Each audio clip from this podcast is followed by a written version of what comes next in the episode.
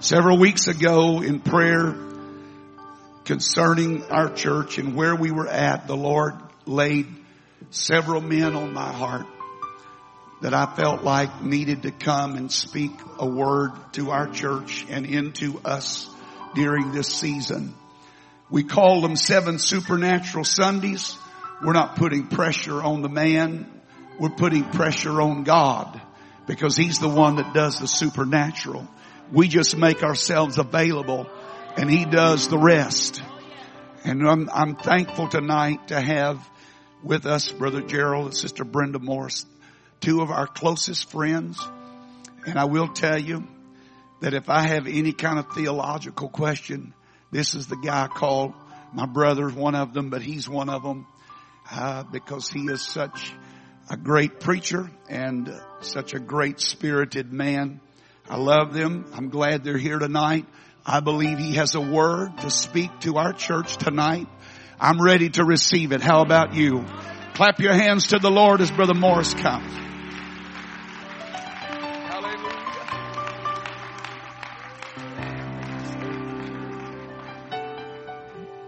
Thank you, Brother Hughes, and praise the Lord, everyone. God bless you, and you may be seated. It is good to be in Greater Life. I was thinking on my way over here that if I lived in Houston, without question, Southeast Houston, this would be the church that I would belong to. You are a blessed people. You have an outstanding pastor, but I'm not telling you anything that you don't already know. As Brother Hughes said, we are good friends, and we have spent a lot of time together, and I dearly respect and love and appreciate these good people. I enjoy spending time with them and feeling the touch of God's hand. And just knowing how great and mighty this God that we serve really is.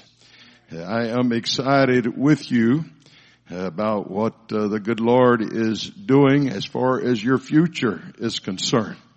I feel that you have got great days ahead of you, a great outpouring of the Spirit like never, ever before. And only time is going to be able to tell what's going to take place. I do believe in the latter rain. I believe we're going to see an outpouring of the Spirit like we've never, ever seen before in all of our lives. I really believe that. I believe that the latter house is going to be greater than the former house. And I read in the book of Acts about the former house and the events that take place, and then to think that what we are going to experience is going to be greater than that, I get extremely excited. I believe we're going to see more people receive the Holy Ghost than has ever before received it. I do believe we're going to see miracles. I believe we're going to see thinking about all. Oh, wow. I get excited just thinking about all that God is going to do. And to think that you and I get, well, praise God. Anybody excited about being a clay pipe that He can flow through? Praise God. I am looking across this congregation and I am seeing various people that I have known through the years. And I am excited to see all of you. I see Brother Harvey Vickery back there. And if he makes it to heaven, it's going to be because God put me into his life.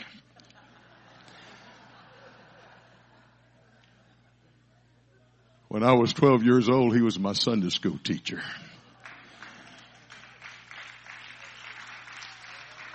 And I can promise you that I was a challenge for any and every Sunday school teacher that ever darkened the doors of that classroom. But there was something about him. I sized him up and I tried to pop off and act like, man, you've had it. And he just looked at me like, is that all you've got? And it didn't take me long to respect him. And My type of personality, when I in time respect someone, well, I will listen to them. And that's one of the good reasons that your pastor is such a good friend of mine. I respect him. I respect his consecration, his dedication, the time that he spends with the Lord.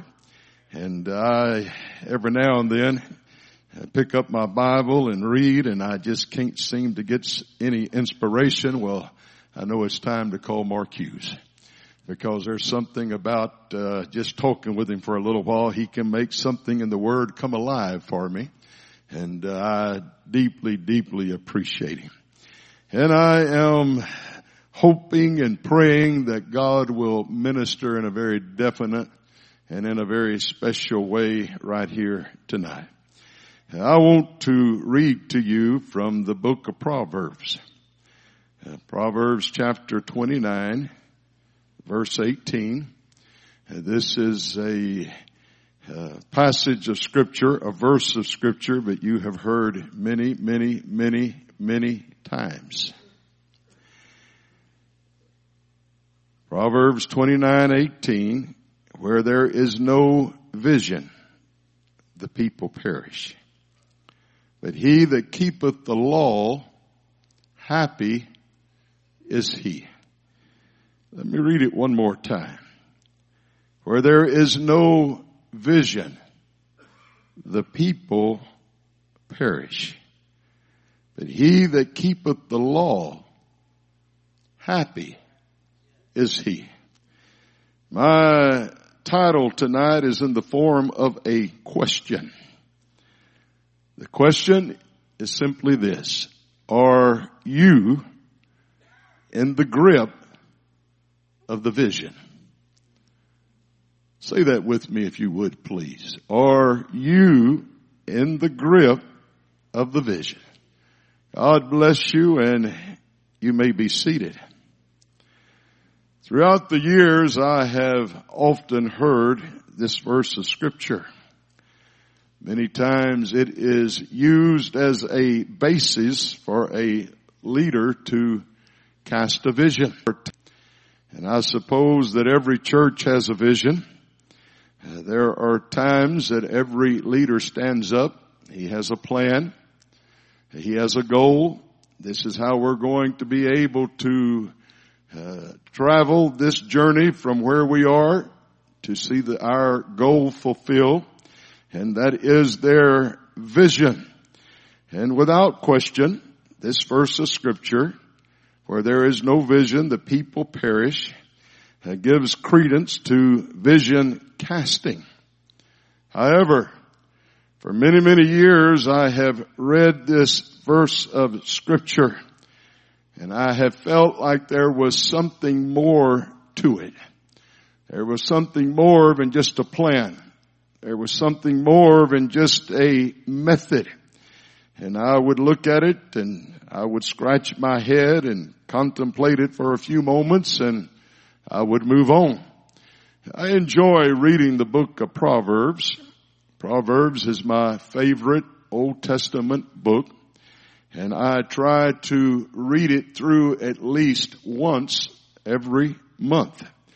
And every now and then I read it in a different translation. And not too long ago I was reading in the ESV, the English Standard Version. And as I read this verse of Scripture, I realized that, hey, this translation gives just a little more insight to this verse. And the ESV reads this way: where there is no prophetic vision, the people cast off restraint. And I stopped for a moment and I looked at it again, and I thought, hey, what is the Scripture really declaring here when it says where there is no prophetic vision, the people cast off restraint? When I read a verse like that and it gets my attention, I've got a habit of looking at all the other translations, English translations, and on this particular day I read quite a few. I will only share one more with you, and that is the New King James Version. I turned there and I read this verse of Scripture, Proverbs 29 and 18. And the King James, New King James, puts it this way: where there is no revelation, the people cast off restraint. As you well know, the Old Testament was originally written in the Hebrew language. We don't speak Hebrew. However, with all of the helps that are available today through technology, we are able to go to the actual Hebrew word, go to the original word, go to the Hebrew dictionary, and get a little bit more insight and a little bit more understanding. And so I begin to look at this word vision that was translated vision in the English language. It comes from a Hebrew word, charzon. And the word actually means in its original state a dream. But it goes a little deeper than that. It's more than a dream. It's a vision. It's something that you can see. It's something that gets a hold of you. It's direction, oracle, a revelation, or it is an oracle.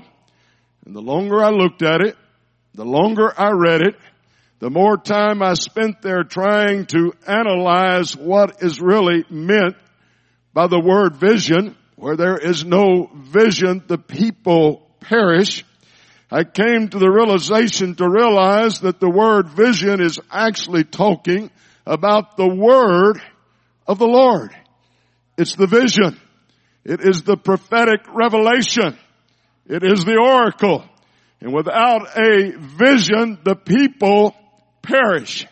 And without a vision, there is absolutely no restraint. We cast off restraint.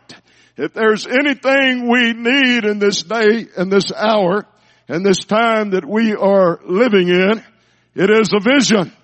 And I want to ask you a question. Are you in the grip of the vision?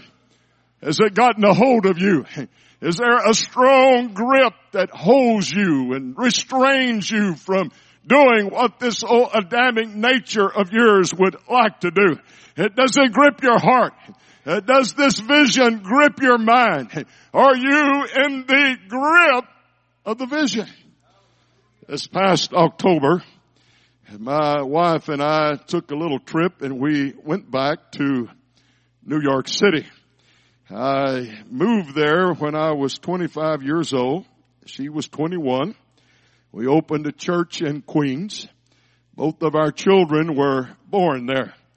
Gerald DeWayne was with us, his wife and his two boys, this past October when we went back to take a little time of memory and just look at all of the events and the things that we remembered.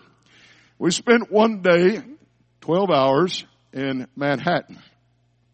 Gerald DeWayne's oldest boy, his name is Trace.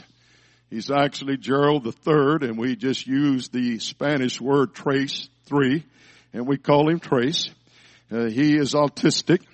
He has got a few issues and a few problems, and it's real easy for him to get lost and to just kind of wander off and disappear. And he's also virtually deaf.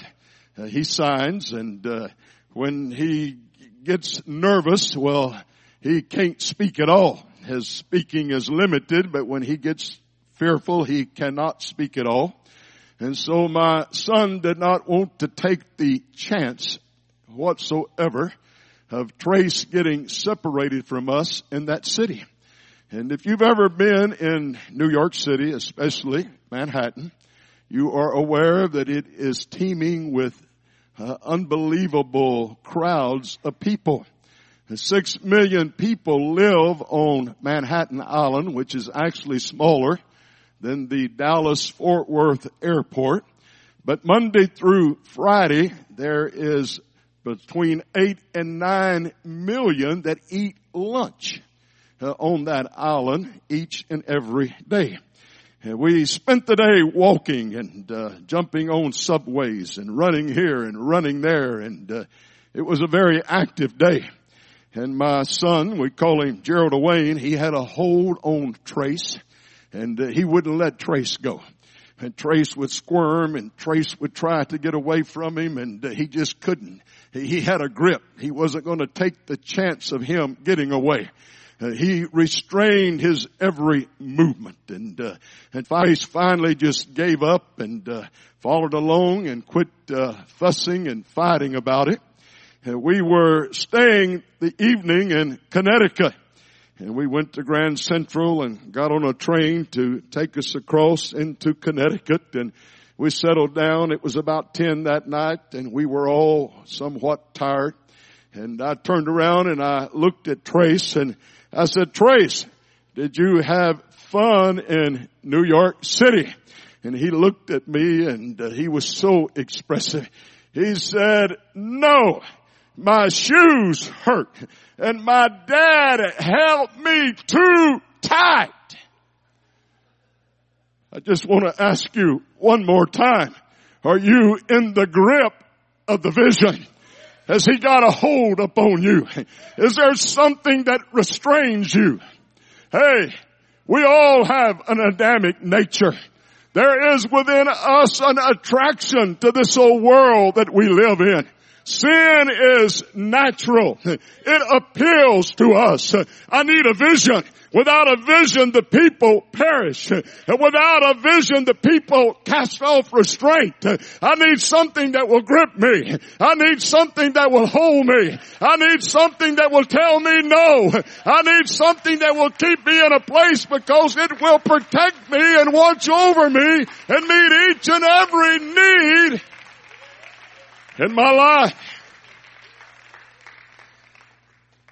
The book of 1 Samuel chapter 3 gives us a little more insight into this word vision. 1 Samuel chapter 3 verse 1, "And the child Samuel ministered unto the Lord before Eli. And the word of the Lord was precious." Everyone say precious. In those days. And then I want you to note the last 5 words of that verse. There was no open vision. As I begin to look at this word vision, and I begin to run references and try to get some kind of an insight and an understanding. And as I told you, I was reading different English translations. And the word of the Lord was precious. Well, we look at that word, and you know, my wife is precious. And my grandkids are precious. And we use that word, and sometimes we get caught up in the way we use that every day, and we would really lose it. But other English translations, instead of using the word precious, it simply reads this way: "And the word of the Lord was rare." That's why it was precious. It was because it was rare. It rarely, seldom happened. It was precious or / rare in those days.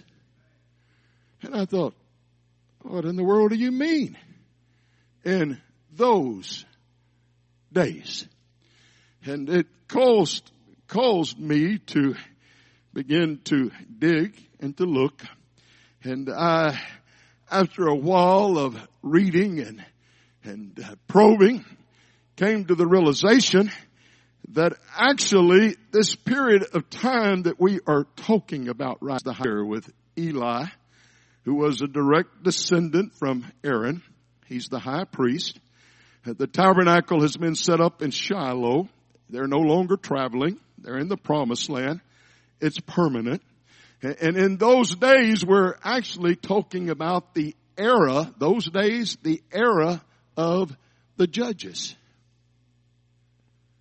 In fact, Samuel was the very last of the judges. I don't think I need to tell you, because you have read through the book of Judges. Joshua dies. There's not a leader. There's a vacuum. There's not a voice for righteousness. There's not a voice that echoes the vision. The oracle is not spoken. Somehow at the death of Joshua and his generation, there arose a generation that knew not God, because in those days the word of God was rare. It was hardly ever spoken. And it was hardly ever spoken because of their attitude toward it. How often have you read in the book of Judges, and every man did that was right in his own eyes. The culture got a hold of them. The word of the Lord was not there. The grip of the vision wasn't there. There wasn't something that restrained them. There wasn't something that helped them back. There wasn't something that kept them in line. There wasn't something that checked their wild, Adamic emotions. And because of their attitude toward God and doing that was right in their own eyes, the word of the Lord was precious. Let me stop for just a moment and tell you, there is not anything in all this world as precious as this old book. You better embrace it. You better fall in love with it. You better find a place in your heart for it. You better hide it on the inside of you that you will not sin. You better allow it to have a voice. You better allow it to be an authority. You better allow it to be in charge and in control of your life. But in that day, it was rare. It hardly ever took place. It made me stop, and I began to look. And it took me a little while to do it, because I had to go back with timelines and try to get a little insight and understanding. And I am not saying that I am absolutely exact, but it is almost there. Now listen for just one moment. This is startling. We're talking about the people of God. We're talking about the tabernacle. We're talking about people that would bring their sacrifices. We're talking about a form of worship. The Mosaic insight, the keeping of the law. And yet the word of the Lord was rare in those days. Just how long had it been since there had been a divinely spoken word? And so I began to look. And, you know, I don't mean to sound bad, but I've read the second chapter of 1 Samuel a lot of times. And I like Sister Hannah, her prayer, making herself available to her, giving of herself to God, and her making herself available to God. But I don't know, I guess I'm kind of got a little problem every now and then, and God is working with me and changing me up a little bit. But I have a hard time hardly imagining a woman speaking the Word of God. Now, don't stone me just yet.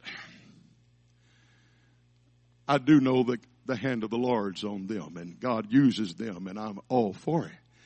But I had never really looked in the second chapter of 1 Samuel where, you know, we refer to it as the Song of Hannah. Have you ever looked at it? Have you ever read it? I read it the other day in a rare form, with the realization that the word of the Lord was rare in those days, and just what it really said and what was being spoken. And friend, you ought to go back sometimes and get down her song and read it. It was full of prophecy. It was full of insight. It was more than just a melody and a song of praise unto the Lord for what the Lord had given to her and what He had done. In fact, that woman did not even know what she was doing. She even spoke prophetic words about events that were yet to take place in Israel. Now, the word of the Lord was rare in those days. I thought, well, how long had it been? And this is where I had to go digging and try to get a hold of timelines. And according to the scholars, from the second chapter of 1 Samuel, Hannah's song, and you begin to move backwards, how long had it been in the era of the judges that started with the death of Joshua since someone had been able to open themselves up and be the kind of an individual through prayer and consecration and dedication that the vision could flow through, that the Word of God could suddenly get down deep on the inside and come flowing out of their innermost being like a rushing river of life. And to my utter amazement, when Hannah first spoke the word of the Lord and got a vision from the Lord, it had been the first time that God had spoken through any of his children in 125 years. It goes all the way back to another woman, Deborah, the prophetess, the fourth judge. You will remember in her tent, the enemy came in, and with a peg, she drove it through his temple and pinned him to the ground. And there was great, great victory. But she was a lady of consecration. She was a lady of dedication. And she was a lady that wasn't willing for the vision to just be on tablets of stone and laid up here somewhere and laid up there somewhere. And she didn't want to just know it and have heard it and read it. She wanted to be in the grip of it. She wanted it to be flowing through her. She wanted it down on the inside of her being. Eli, the high priest, he's not in the grip of the vision. And inasmuch as he is not in the grip of the vision, his two sons, Phinehas, Hophni, they're not in the grip of the vision. Oh, they're going through a form of godliness. They're putting money in their pocket. They show up at the temple of God blind. In the temple every day. They're stealing the people of God blind, taking part of the sacrifice that should have been given to the Lord. They're committing immoral acts. It's well known. It's established. It's not hearsay. Eli, their father, hears about it. And Eli goes and I've always thought that he reproved them. He didn't really reprove them. He didn't really discipline them. He fussed a little bit. He said, hey, you're making me look bad. And he was more concerned about his image and what the people thought about him than he was about the Lord. In other words, Eli himself, the high priest, wasn't in the grip of the vision. And as a result of not being in the grip of the vision, there was no restraint. And so he didn't restrain those boys. He didn't stop. He didn't remove them from the priesthood. He didn't set them down. He didn't say, this is not the way we're going to be. There was just simply no open vision in that day. And so I want to ask you something. Is the word of the Lord flowing through your heart? Are you in the grip of the vision? Is there something restraining you? Is there something holding you back?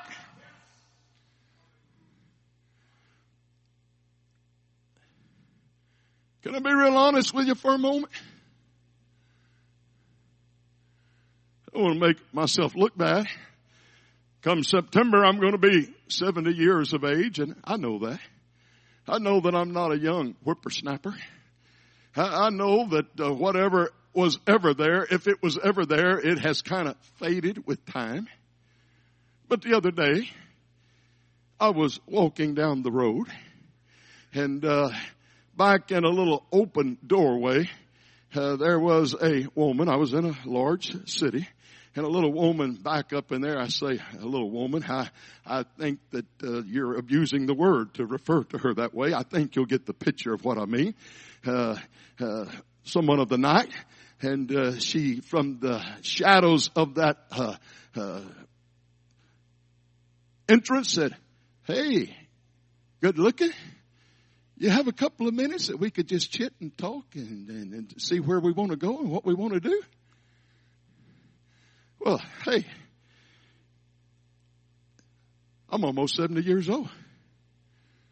I know that I'm not good looking. But, you know, if not careful, you don't want to stop and allow. You remember what David said, I'll set no wicked thing before my eyes. Why even give yourself an opportunity to let someone set a hook in you? You know what I needed at that moment, and thank God it was there. I needed the restraint of God's Word. I needed a grip. I needed to feel His pressure. I needed to feel His hand. I needed Him to reach down and get a hold of me and say, just keep walking. Don't turn to the right. Don't turn to the left. Keep your eyes on me. Walk with me. Where there's no vision, the people perish. Where there's no vision, there's no restraint. There's nothing that holds you back. There is absolutely nothing that keeps you down. Let me remind you of what Amos said.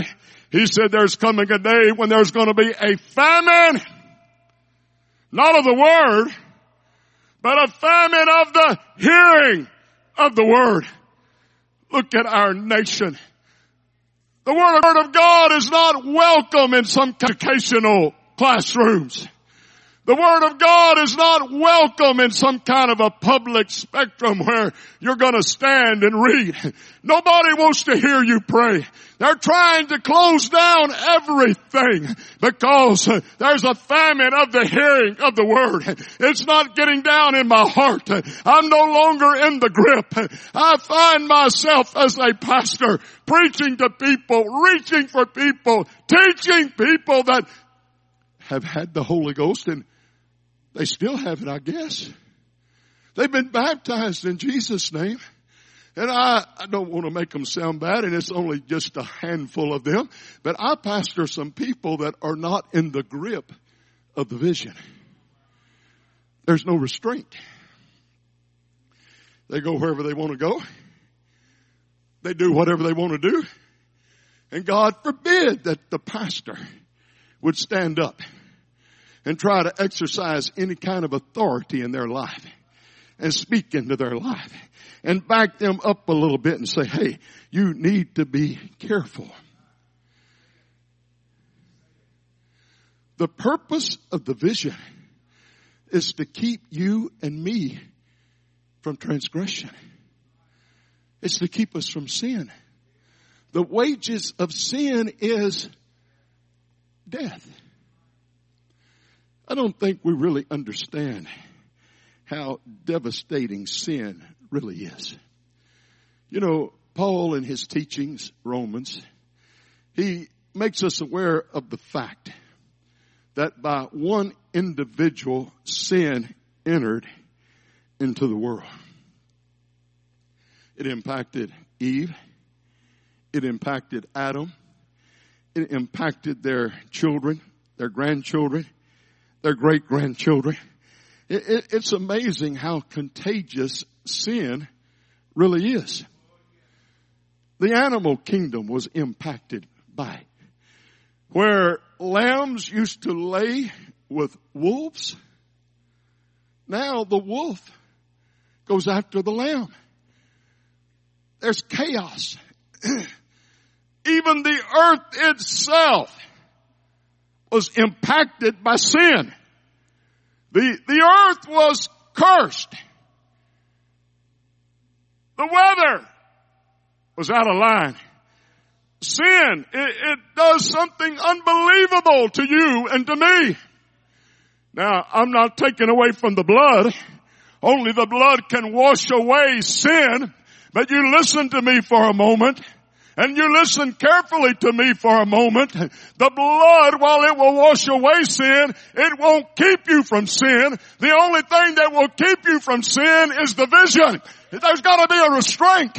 There's got to be a grip. There's got to be the word down in your heart.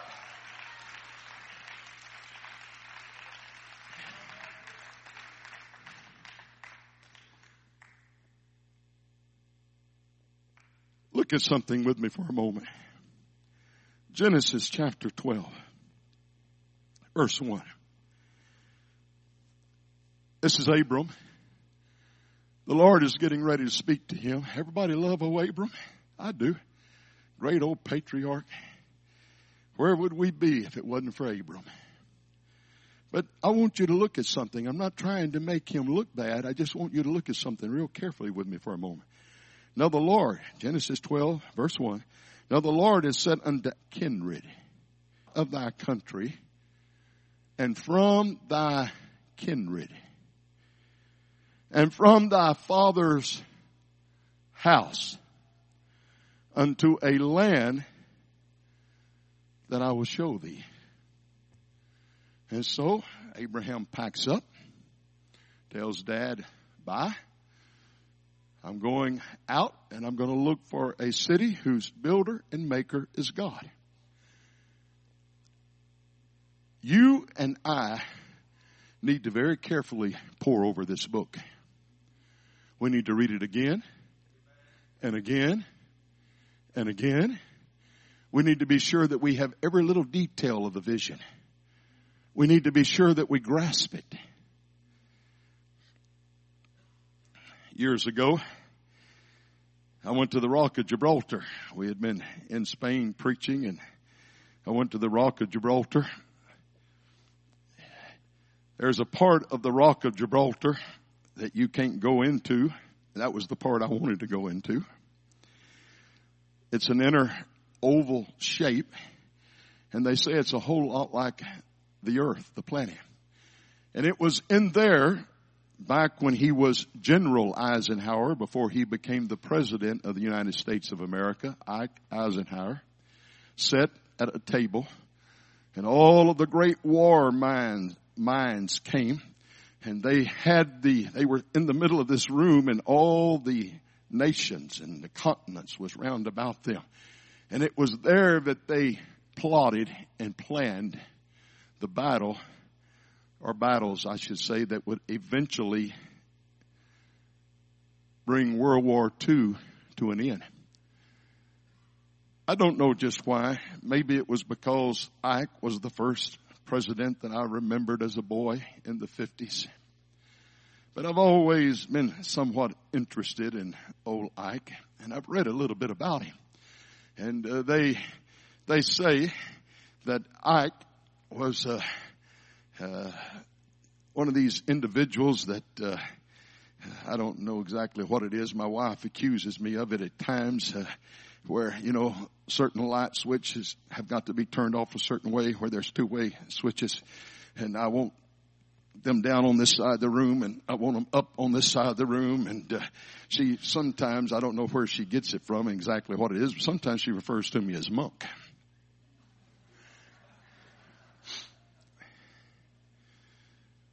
Eisenhower was somewhat like that. They say that he would say to them, after they had maybe gone over the plan 2, 3, 4, 5 times, and they had put everything away and everybody had gone home, that he would get on his phone and call one of his assistants and say, bring all the generals back to the room. Maybe it's 10:30, 11 o'clock at night there at the Rock of Gibraltar. And they would all come in, and he'd look at them, and he'd say, I want to go over the plan one more time. I want to look at it real carefully. I want to make sure that we're not overlooking something. I want to make sure that there's not some kind of a little loophole here, or some kind of a little crack that we're maybe falling into. It was interesting to me. He died in the early 70s.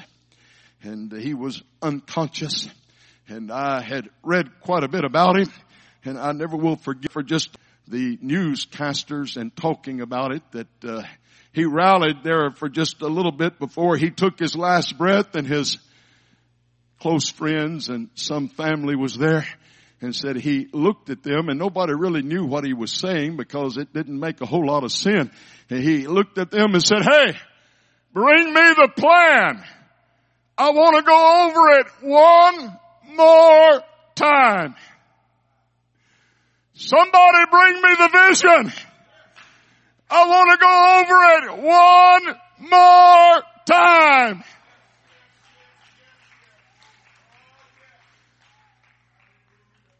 That's what Abram should have done. We read that quickly and we fail to realize that while he was obedient, he was not 100% obedient. Let me quickly fill in a few blanks here. You know that Abram and his wife Sarah, they were childless. Abraham had a brother that was killed in war. This deceased brother had a little small boy by the name of Lot, Abram's nephew. Abram and Sarah took Lot when he was just a toddler into their home. He was more than a nephew. He became family. He became their son. In a sense, he was adopted. And it's now time for him to listen to what the Lord has said. I want you to get out of your country and from thy kindred. Now, you know, God's not unreasonable. Lot's not a little toddler anymore. In fact, Lot's an adult. Lot's married. Lot's a father. His children, Abraham looked at them as if they were his own grandchildren. It would have been so wise of Lot if he would have gone over the vision just one more time. Let me read it carefully. I am to leave my kindred. Oh, he left his brother. He left all of his relatives with one exception. He took Lot with him. I haven't got time to fill in all the details. It is a Bible lesson within itself. But I want you to note all the strife and the heartache and the pain that was in Abraham's life while he was alive because he took Lot with him. And then the heartache and the pain years into advance after the death of Abraham that Abraham's descendants were going to have to suffer because he did not allow the vision to really grip him tightly to where he dotted the I and crossed the T and went over it one more time to be certain that he had completely, totally fulfilled it. Anybody ever heard of the Moabites? How did the Moabites come into being? Oh, Lot is led out of Sodom. His wife becomes a pillar of salt. Lot escapes to the mountains. Lot's two unmarried daughters get their dad intoxicated. They go and they lay with him. They both conceive. And both of them gave birth to sons. Both of their sons became leaders of great clans and tribes that were contrary to the people of God. And one of them happened to give birth to a little boy that the scripture said became the father of the Moabites. Perhaps there would have never been any Moabites if Abraham had allowed himself to have really been caught up in the vision. And he had completely submitted himself to it and completely obeyed it. What is the result of that? You know what Balaam did. Balaam encouraged the Moabites. I can't curse them, but I'll tell you how you can get the protection off of them. Get your children to begin to intermingle and get them involved and get them attracted to one another, and in time they will begin to intermarry, and when they begin to intermarry and they begin to take the vision and the word of the Lord will be rare in those days and they won't be in the grip of it anymore, and they will be real easy for there to be Phinehas and Hophnis and people that just don't have any restraint. They're not in the grip. There's nothing that holds them. There's nothing that restrains them. And the judgment of God fell. And get this, 24,000 of Abraham's great grandchildren died in a plague because of their intermarrying with the Moabites. And the Moabites would have never been if he had totally allowed the vision to have dictated to him. You can't pick and choose what you like. Did you hear me? You can't pick and choose what you like. Well, I like this, but I'm going to kind of skirt around that. And I'll have so much of God, it'll be okay. It doesn't work that way. I want to tell you something. I have found out that the Word of God is a protection. It's a shield. I need to be in the grip. I need it to squeeze my mind every now and then. I need it to squeeze my heart. I need it to just get down deep on the inside of me. I want to remind you about Moses. You know, he marries a Gentile woman. Burning bush. He took Zipporah, his wife. They're traveling back to Egypt. They stop at an inn, and in the middle of the night before they cross over into Egypt, the Spirit of the Lord comes down, and God is about to take the life of Moses. Now, Moses had 3 boys, and he's married to a Gentile woman that did not understand circumcision, and to her it's barbaric. To her it has no reason. Hey, let me stop for a moment and tell you something. Don't try to rationalize the things of God. Don't try to reason out truth. You need to just simply trust God. I can remember when I was a teenager, my dad would usually allow me to ask him questions. I'd want to do something and say, no, you can't do it. And I'd say, why? He said, you wouldn't understand if I told you. He said, I just told you, so just do it. I thought that was so dumb. But in time, I had a boy that said, can I do so-and-so? And I'd look at him and I'd say, no, you can't do it. And he'd say, but why? And I could remember my dad. But now suddenly I understood. But he wouldn't be able to understand. You got to understand something. While we may be adults, while we may have already finished high school, where we may already have degrees, we might have successfully achieved a lot of things in life, you've got to understand that his thoughts are far above our thoughts, and his insight is far greater than mine, and there's a lot of things I don't understand about that book. Just because I don't understand it does not mean that I am not obligated to be obedient to it.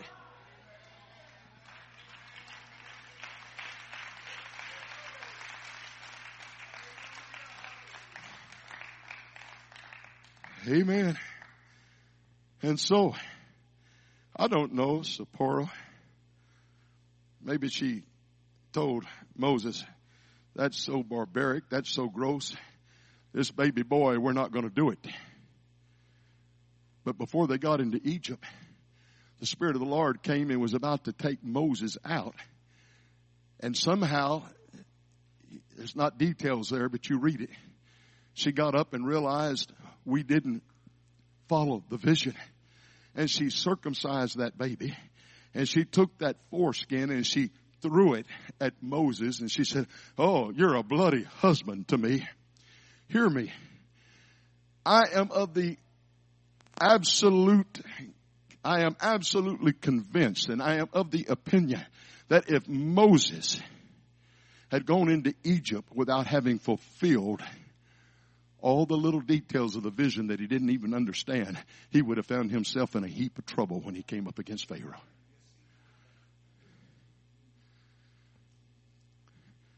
Hey, the vision protects me.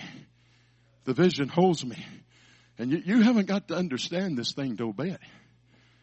Do your kids have to understand you for you to make them obey? There's a good looking group of teenagers up here. They're pretty wise, you know. If you don't think so, just ask them. They've got an understanding of life. You old fogies don't grasp what they know. But just because you're an old fogey and they understand things you don't understand, are you going to give in to them? Are you going to let them do things that you know is going to take them down? And let me say something to you young people. You better be glad there's an authority in your life. And you better be glad there's somebody that tells you no. And you better be glad that there's somebody that's got you in the grip of the vision.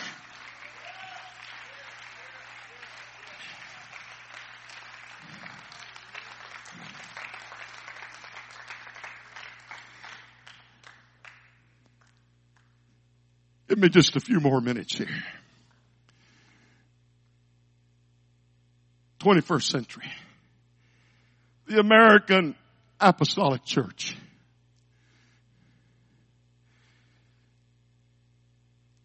I don't remember the first time I went to church. From the time I was born, my dad took me to church. I seem to have just grown up there. I can remember as a boy on the avenues where I decided sometime to pray, and going by the old garage there on the avenues where I grew up, and I'd hear a sound in there, and I'd go open. It'd be summertime and hot, and somewhere back up in the corner, laying down on an old dirty concrete floor, I'd see my dad praying.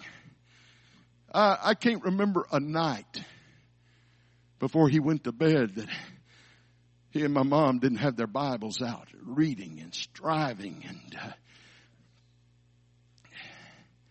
you know, he was in the very first church in Houston back when the late Oliver Foss had a church, if you can believe this, on 75th Avenue and Canal.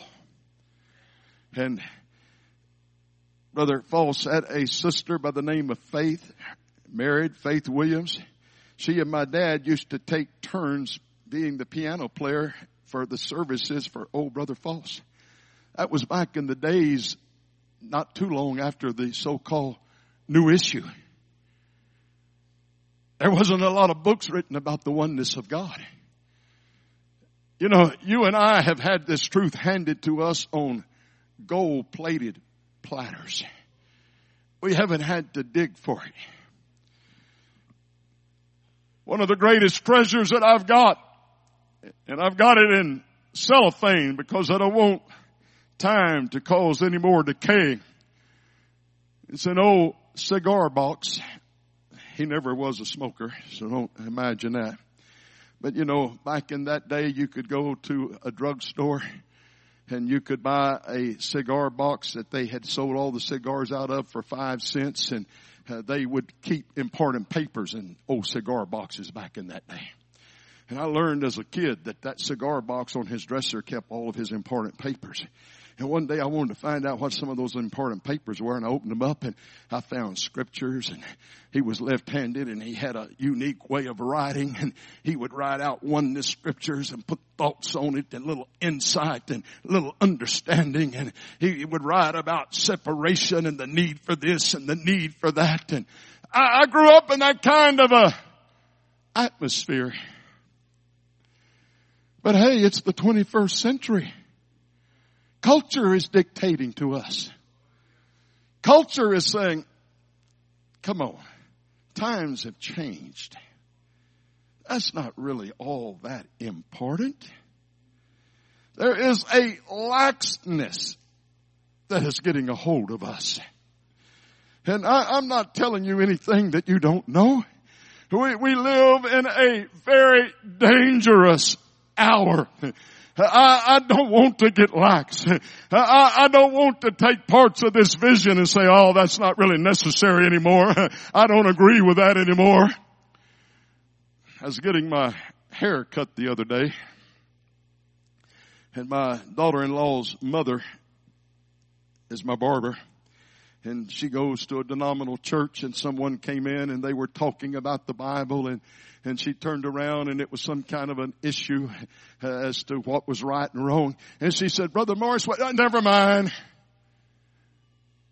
She said, I don't want to ask Brother Morris because he does not recognize the day that we are living in. To him, it's either white or black. It's either right or wrong. And I need to talk to somebody that has a little understanding about time. Let me tell you something. He is eternal. Time does not age him. Time doesn't change the forever, O Lord, is thy word settled in the heavens. Time doesn't change the book.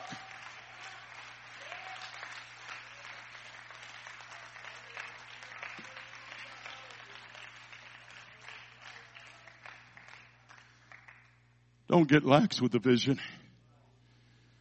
If there was anybody that had a vision, and you didn't hear it, but the wheels just came down. I'm getting ready to head for the runway.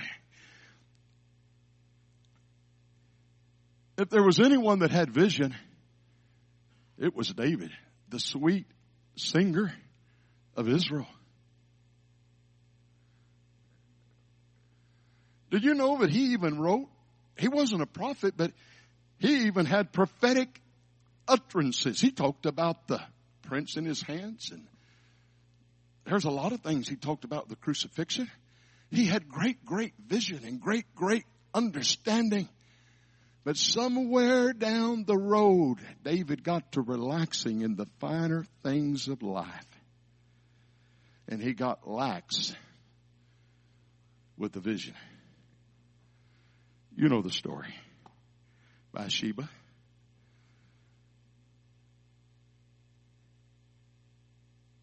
Conception. Necessary to bring her husband home. But he doesn't cooperate. And so we got to work out a plan to eliminate him. Almost 9 months later, just before the baby that was born out of wedlock is to be born, Nathan the prophet comes walking in. And he talks to him. And after a while, David looks up. He's broken. He said, oh, is the Lord going to require of me my life? In other words, am I going to be taken out and stoned to death? Others were stoned to death for that. And before you think that God played favorites, hear me out. Nathan said, no, David, he's not going to require of you your life, but hear me, because you, and I'm adding these words, but this is the essence of it, because you got lax with the vision. The sword, which represented the judgment of God, will never leave your house.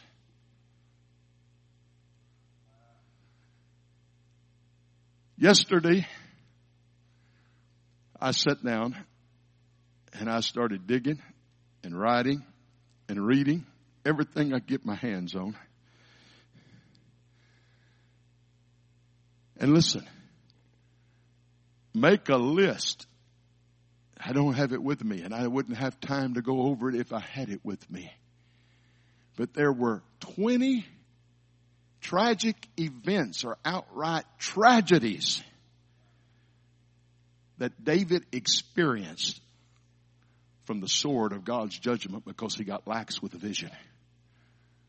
Some of the most heartbreaking situations that any man could ever live with, where a half-brother would rape a half-sister, and her full brother would come and murder the half-brother. A son that would try to steal the kingdom from him.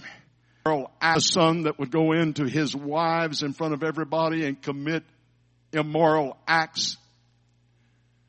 While David was running like a fugitive for his life. The humiliation, 20 such tragic events. And it all goes back to the fact that somehow he allowed the vision to lose its grip. Oh, he still had the vision. And that's the problem with a lot of us modern day apostolics. We still got the vision, but the vision hadn't got us.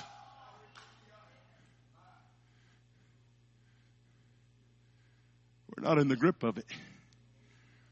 We're not in the grip of it. Hey, Trace, did you have a good time? No! My shoes hurt, and my dad held my hand too tight. I want to tell you something in this hour that I'm living in. I want to say, hey, Dad, don't let go of me. Hold me tight. Grip me a little bit tighter. Bring me to a place where I can't hardly stand. Oh, I want to feel the grip of the vision.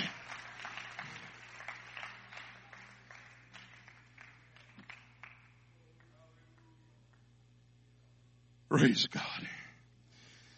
Praise God. How did James put it?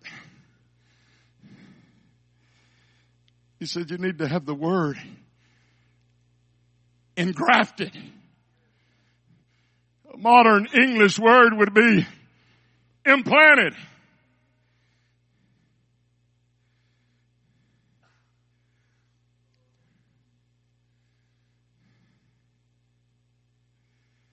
You got the word implanted in you? Is the word on the inside and has it got a grip on your heart? Someone hit me up the other day and said, Pastor, why can't we do this? I said, I don't know, but I could really give you a logical explanation. But we're just not going to do it.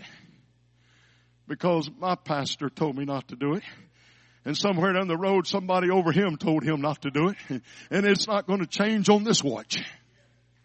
I may not be able to give you some kind of a logical explanation that will hold you, but I want to tell you something. It hadn't hurt me. I've been in the grip of that teaching. I've been in the grip of that vision, and I'm not ready to loose it. I'm not ready to allow it to be lax. I'm going to do it the way I was taught to do it. I'm going to hold to this book. I'm going to embrace it.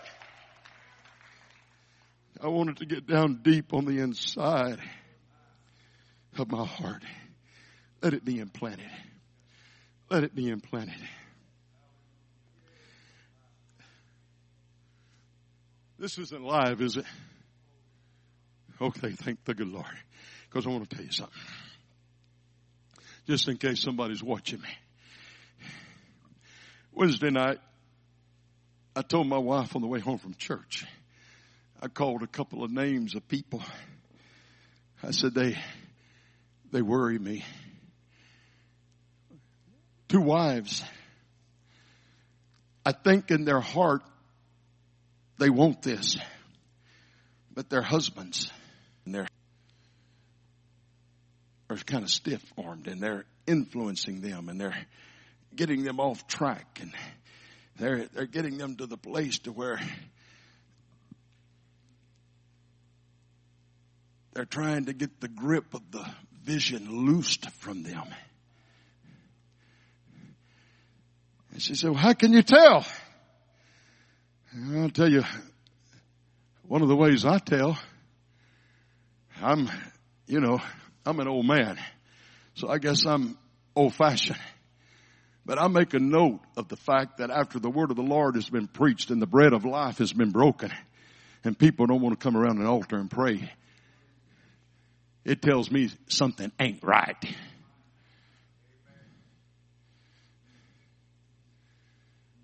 You can't respond. She said, well, what happened? I said, well, people come around the altar to pray and they just sit there with their arms folded. And I can feel something in them that wants to, but they're more obligated to their husbands. You know, next month we're going to have been married for 46 years. I don't want anything to happen to her. I love her. She says she loves me. I choose to believe her. I think God wants us to have a happy home. He's the one that instituted the home and marriage. I want to tell you something. If on the way home she says, hey, I've had all the church I want. I'm not going to go back to church. And if you're going to keep going to church, well, our marriage is over. Well, let me tell you something. There's not even anything to think about. Because I made a commitment to God a long time ago when I told him I want to get in the grip of the vision. And there's some things I don't even need to consider. There's some things I don't even need to pray about. There's some things I don't need to think about. My commitment to God is going to be far greater. You know what the man of God that came by and rebuked Eli? He told him, and Nathan also told David, you put yourself and others above God. And you allowed your own influence and others' influence to speak volumes to you instead of the vision speaking to you.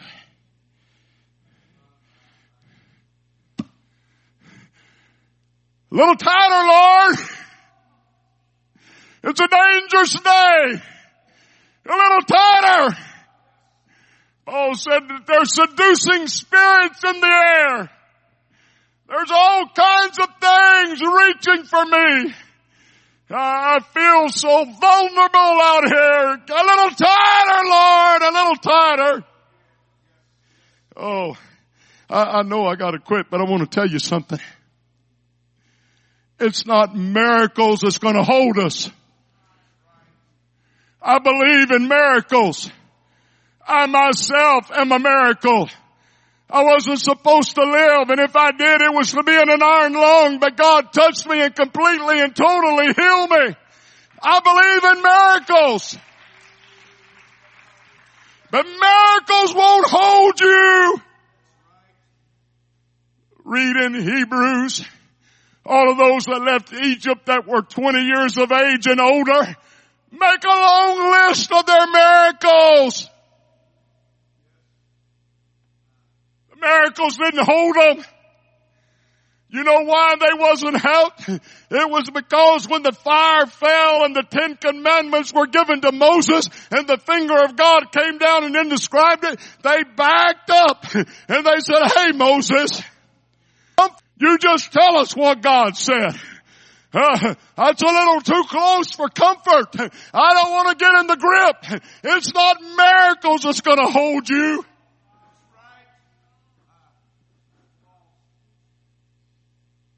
It's the old-fashioned book. And let me tell you something. The Antichrist is going to raise the dead.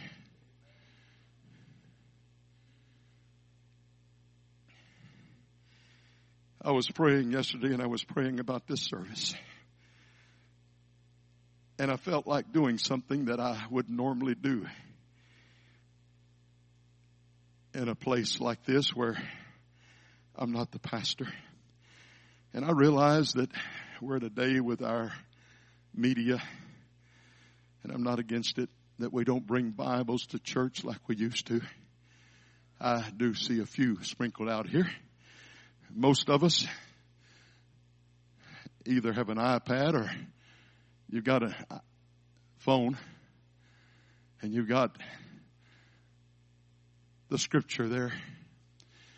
Have you got your Bible? Have you got an iPad? Have you got a phone? I don't like people get their phones out in church, but get your phone out. Don't look at it as a smartphone right now. Look at it as the vision. Look at it as the word.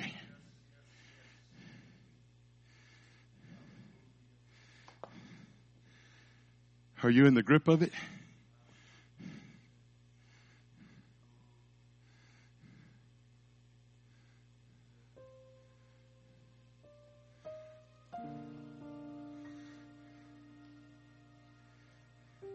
This is what I felt like doing yesterday. Felt impressed to do while I was praying. Listen to me before you begin to move. I felt like asking families, even several generations of families, to get around the altar and to bring the vision. Because without a vision, the people perish. Happy are they that keep the law. Without a vision, there's no restraint. And I realize that there's people here that you don't have any blood relatives here, but let me tell you something. His DNA is in all of us. We're family. We have the same name and we have the same blood. And so just get with somebody like yourself that maybe doesn't have a spouse or a kid or a grandkid or somebody close to you. And I would like if everybody would just get with somebody and bring a Bible with you and get all the way up around this place and make a little circle and get the book out and hold it in your hand. And I want you to stand around and look at it. Would you do that with me, please? Just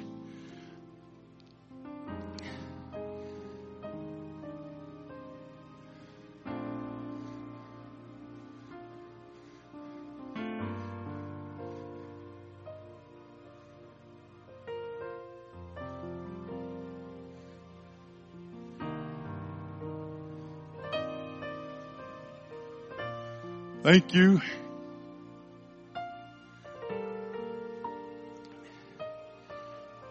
Thank you.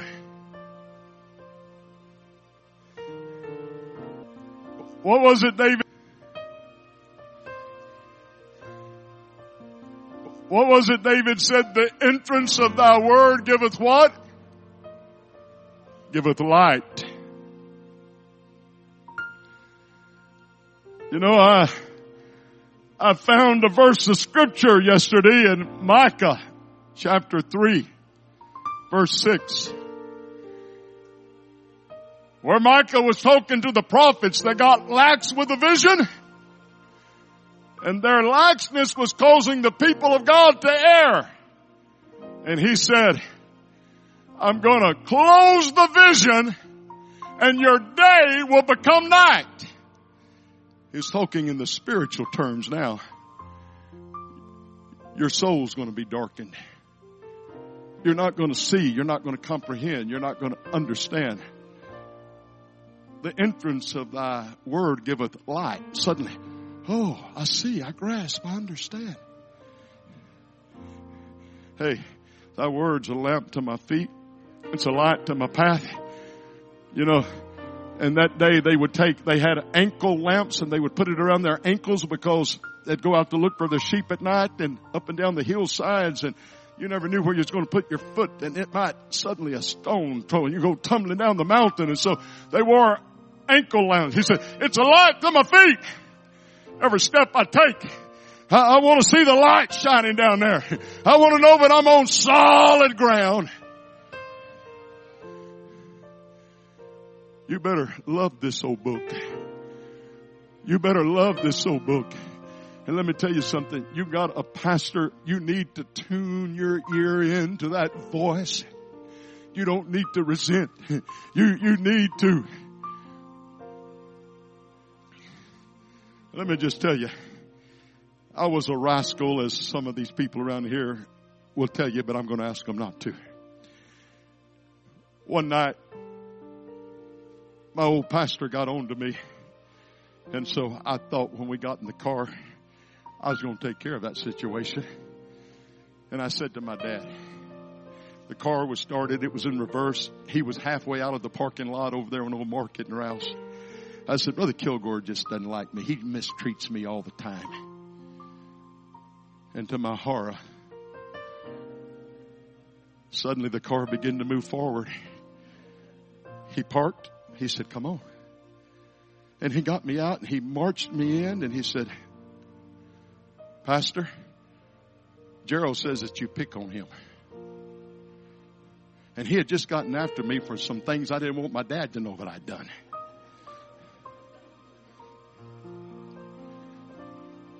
And he was kind. He said, oh, I love Gerald. I want him to make it. And he hugged me and said, no problem. But I realized real quick, my dad was never going to come between the pastor and me. He's going to stand beside the pastor, and you would be wise to do that. And in addition to that, my pastor made a friend out of me that night that I realized I can trust, and he's not going to go telling my dad what he would have taken me home and beat the living daylights out of me over. You need to love this man. You need to respect him. You need to be careful how you talk about him. You do. Hey, you want your home to be secure? You want to stand? You want to make it? then you know what you better do? You better let that book right there. And I want to tell you as a family, you better build yourself an altar, and you better let that vision lay there, and you better let it be an open vision. I don't want a closed vision. Family, you need to be in there. I want it to get engrafted. I want to get in the grip of it. And as a family, you need to be in the grip of the vision. Why don't you wrap your arms around one another and hold that book out there and begin to pray? Come on. Not just for a minute. Lift your voices.